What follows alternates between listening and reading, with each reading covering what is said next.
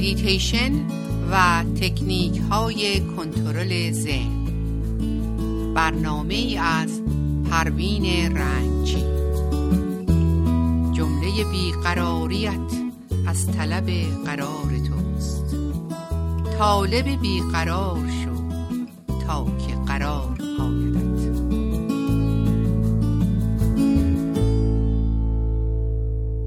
با سلام خدمت شنوندگان عزیز رادیو بامداد. پروین رنگچی در برنامه میتیشن و کنترل ذهن در خدمتتون می باشم برنامه امروز به نام میتیشن و ارتباط اون با ذهن مردد و ذهن یک پارچه می باشم ذهن مردد و ذهن یک پارچه یا اصیل دو ساحت از ذهن هستند ذهن نمودهای زیادی داره. دو ساحت اصلی یکی مردد و دیگری یک پارچه هستش. که این دو ساحت دائما در حال چالش و جنگ هستند و گاهی یکی غالب و دیگری مغلوبه. ما هر پدیده ای رو که بخواهیم بشناسیم اول باید روی اون مطالعه کنیم. من مثلا مطلبی رو نخونده یا مطالعه نکرده ممکنه روی بی اطلاعی رد کنم. در صورت که درباره اون مطلب اول باید تحقیق کنم مطالعه کنم و همیشه مستند ردش کنم. و مثلا بگم خب من اینو خوندم. این بخشش اینطوری بوده. حالا شما می‌تونید مطالعه شاید شما برداشت دیگری رو داشته باشید. ما حتما باید این فرصت رو به ذهن بدیم و قبول کنیم که بالاخره این مطلب جایگاهی در هستی داره. پس حقانیت داره و واقعیت داره. ذهن مردد ذهن قرضیه. این بخش از کارکرد ذهن سرمایه قرضیه که جامعه به ما داده. مثلا ما چیزی قرض می‌گیریم و باید این قرض رو برگردونیم ذهن مردد قرضیه. این ذهن مال ما نیست. آگاهی به اون ما رو از تردید بیرون میاره. زمانی که من در بلا تکلیفی قرار می‌گیرم در عدم تصمیم گیری قرار می‌گیرم من باید بدونم که این کیفیتی است که ذهن متزلل یا مردد در من به وجود آورده. وقتی به چیزی آگاهی نداریم تجربه نداریم و مسلط نیستیم دوچار ترس میشیم. ولی وقتی آگاهی پیدا می‌کنیم دیگه ترس نداری. یک موقع به خودت فرصت میدی. میگی کار می‌کنم تا به هدفم برسم. چون یک شبه که من علامه ده نمیشم. وقتی کاری رو شروع می‌کنی و ادامه میدی برای تو ملکه میشه که ابتدا خیلی مشکله. ولی وقتی پرکار شدی تجربه پیدا کردی کم کم برای شما راحت میشه. ذهن مردد تجربه نداره. برای اینکه تجربه پیدا کنه باید به اون زمان بدیم روزگار برای ما معلم خوبیه و زمان مسائل و مشکلات رو حل می‌کنه. این ذهن از عوامل مخرب و افکار و اندیشه های متضاد تشکیل میشه که وقتی ما در این ساحت ذهن هستیم باید دچار تردید و نگرانی و ترس باشیم. چون در ساحتی زندگی می‌کنیم که این ساحت همگن نیست. و ما همش ناهماهنگی می‌بینیم. چون این تردید و تزلزل دائم در من ناراحتی ایجاد می‌کنه و من نمی‌دونم چی شده. ولی می‌بینم که قرار ندارم. بعضیا دو دقیقه نمی‌تونن جای بند بشن. همش راه میرن. یه چیزی می‌خورن. آروم و قرار ندارن. مثل بچه های ناآروم. نمی‌تونن تمرکز کنن. حتی تنفسشون به هم می‌خوره. بعضی اوقات پرش ازولانی دارن که نشون میده که ذهن مخشوشه و وقتی من اسیر این ذهن هستم حتی در جلسات و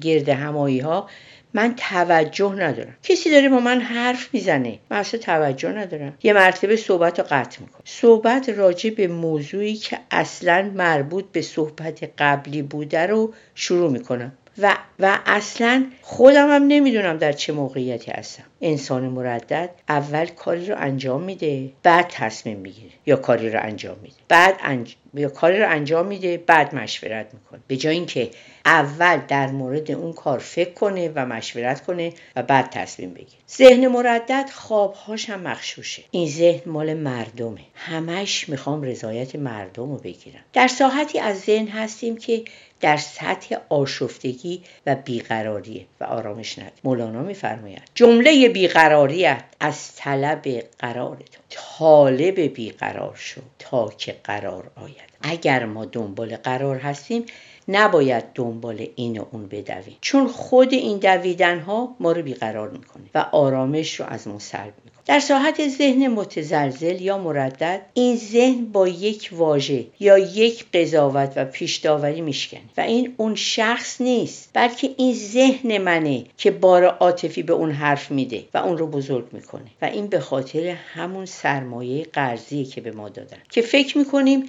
اگه این سرمایه رو از ما بگیرن ما ورشکست میشیم. یکی از چیزهایی که در این ساحت از ذهن چاپلوسی کردن دو دره بازی کردن و دروغ گفتن. خب من ممکنه که حتی در این شرایط واقع بشم. چون بالاخره انسان خطا و اشتباه زیاد داره. ولی باید سعی کنم که این عادات نادرست رو کم کم کنار بذارم. ساحت دیگر ذهن یک پارچه بودنه. ذهن یک پارچه برعکس ذهن متزلل یا مرد از درون ما میاد. اصلیه. با حقیقت درون ما ارتباط داره. حالا خداست. عشق حقیقت هرچی هست. این ذهن یک پارچه. و با سیستم درونی ما یکی هستش. میتشین می‌خواد که ما دنبال این ذهن باشیم. یعنی آثار خود بودن رو قبول کنیم. برای مثال یا حرفی رو نزنیم. اگر زدیم شهامتش هم داشته باشیم و پنهان نکنیم. یعنی خودمون باشیم. خود بودن نه خوبه و نه بد. کاری می‌کنیم حرفی می‌زنیم. دیگه این رو اینور و اونور نکنیم. پای حرفمون بیستیم. باید حرف راست و حقیقت رو بگیم که بله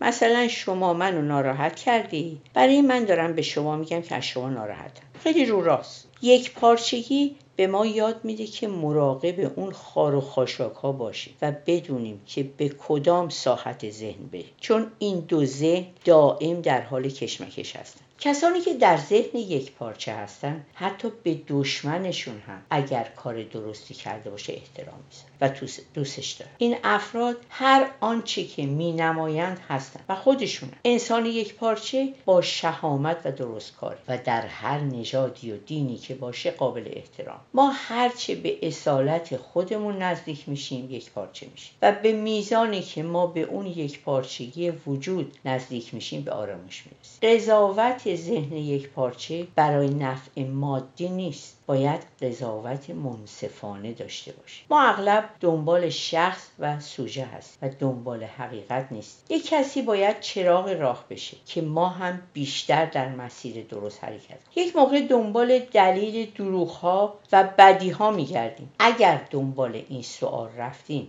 و پیدا کردیم متوجه میشیم که اول باید خودمون رو عوض کنیم. چون آثارش در کلام ما و در رفتارمون پیدا میشه و اطرافیان ما متوجه تغییر وجودی ما میشه خب دوستان عزیز و نازنین رادیو بامداد حالا به آهنگی گوش میدیم و ادامه برنامه رو در خدمتتون هستیم.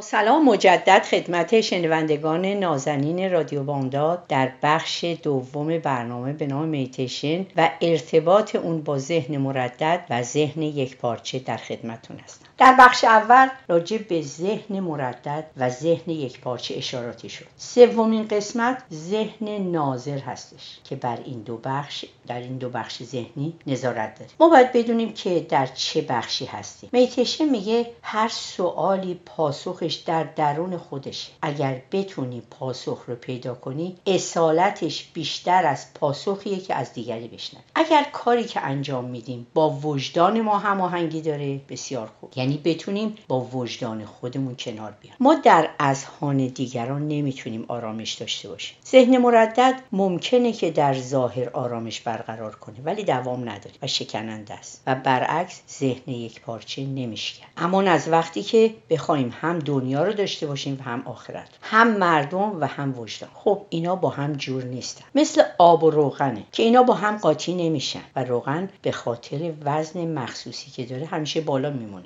موسیقی سنتی و موزیک جاز. اینا با هم یکی نیستن. نه اینکه یکی بر دیگری ترجیح داره ولی فقط با هم یکی نیستن. خیلی وقتا من دنبال سایه ها میدوم که هر قد بدوم از حقیقت دور میشه. مثلا می‌خوام تصمیمی بگیرم. یکی دو روز زمان میدم. فکر می‌کنم تا راهی به نظرم برسه. خب این خیلی خوب ولی بالاخره باید تصمیم خودم رو بگیرم. چون خود اون تصمیم گیری بهتر از بلا تکلیفی. انشای ننوشته غلط نداره. باید بنویسم. تجربه کنم اشتباه کنم تا یاد بگیرم. حالا ممکنه تلاش کنم ولی اون روش به درد نخوره. خب باید راهمو عوض کنم. ولی اگه در ساحل بلا تکلیفی بمونم من از پا در میارم. ذهن یک پارچه قناعت داره رضایت داره و حقیقت فعلی رو عالی ترین می‌دونه و در هر موقعیتی که قرار می‌گیره اون رو بهترین می‌دونه. ناامید نمیشه. مثل یک شطرنج باز که همیشه فرصت هایی برای برنده شدن پیدا می‌کنه. دیوژن یک فیلسوف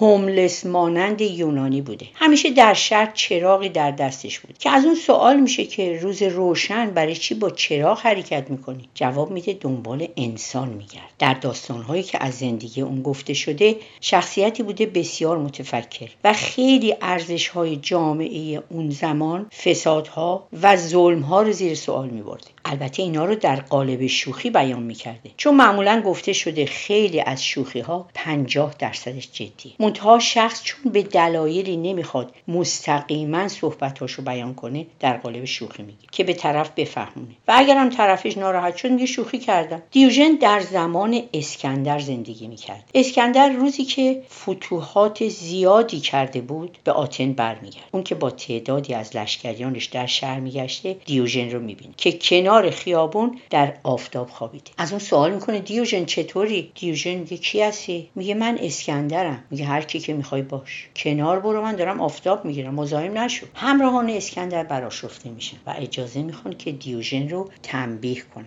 اسکندر اجازه نمی و میگه من از قناعت این مرد خوشم. اگر من اسکندر نبودم آرزو داشتم دیوژن باشم. قناعت افتادگی و یک پارچگی این مرد باعث شده بود که از اون بندهای ذهنی و اون وابستگی ها رها بشه و در آرامش کامل به سر بدون هیچ نوع ترس و دلهوره و استرا حتی در مقابل اسکندر حرفشو زد. ما انسان ها اسیر اون بندهای ذهنی و اون وابستگی ها هستیم و همیناست که زندگی رو به ما تلخ کرده و ما اسیر شرطی هامون هستیم. هممون شنیدیم. آدمایی که معتاد مواد مخدر هستن زمانی که اعتیادشون رو ترک می‌کنن به اونا توصیه میشه که دیگه به محیط آلوده برنگرد. چون اگه به اونجا برگردن باید عواقبش رو هم در نظر ما نمی‌تونیم هنوز همون شرطی ها رو داشته باشیم و در انتظار آرامشم باشیم. ما نمی‌تونیم راهنمای چپ بزنیم و طرف راست بپیچیم و یا برعکس راهنمای طرف راست رو بزنیم و به طرف چپ بپیچیم. باید ناپاکی های ذهن رو ببین من یک آلودگی در ذهنم به وجود اومده به خاطر خوراکی که به ذهنم دادم به خاطر اون این ناپاکی ها به وجود باید روی ذهنم کار کنم. باید ناسازها رو در درون خودم ساز کنم و اون تضادهای درونی رو از درونم پاک کنم و به جای تغییر دیگران سعی کنم خودم رو عوض کنم و به عقاید دیگران هم احترام بذارم. ما باید به یک صلح درونی برسیم و با اعمال و رفتار و گفتارمون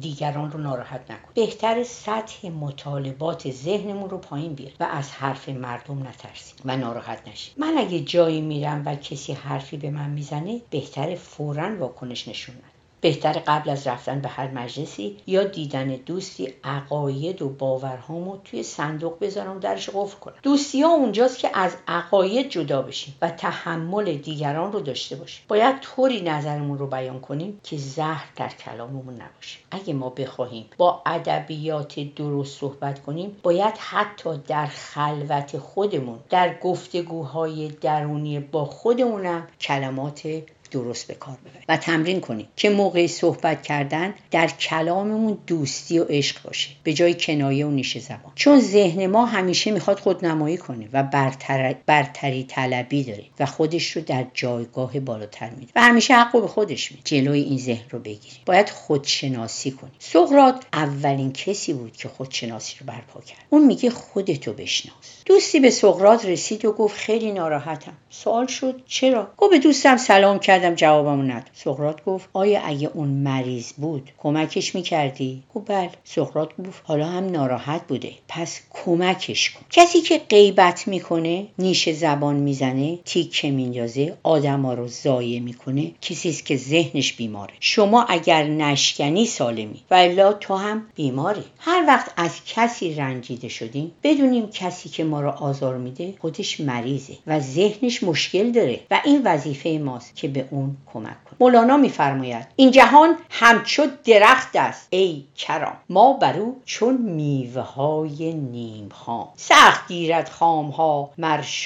را زان که در خامی نشاید کاخ. چون بپخت و گشت شیرین لبگزان سست گیرد شاخها را بعد از آن. سخت گیری و تعصب خامی است. تا جنینی کار خوناشامی است. خب دوستان عزیز و نازنین رادیو بامداد روز و روزگار به همگی شما خوش. رادیو بامداد صدای ما و شما با زبانی آشنا.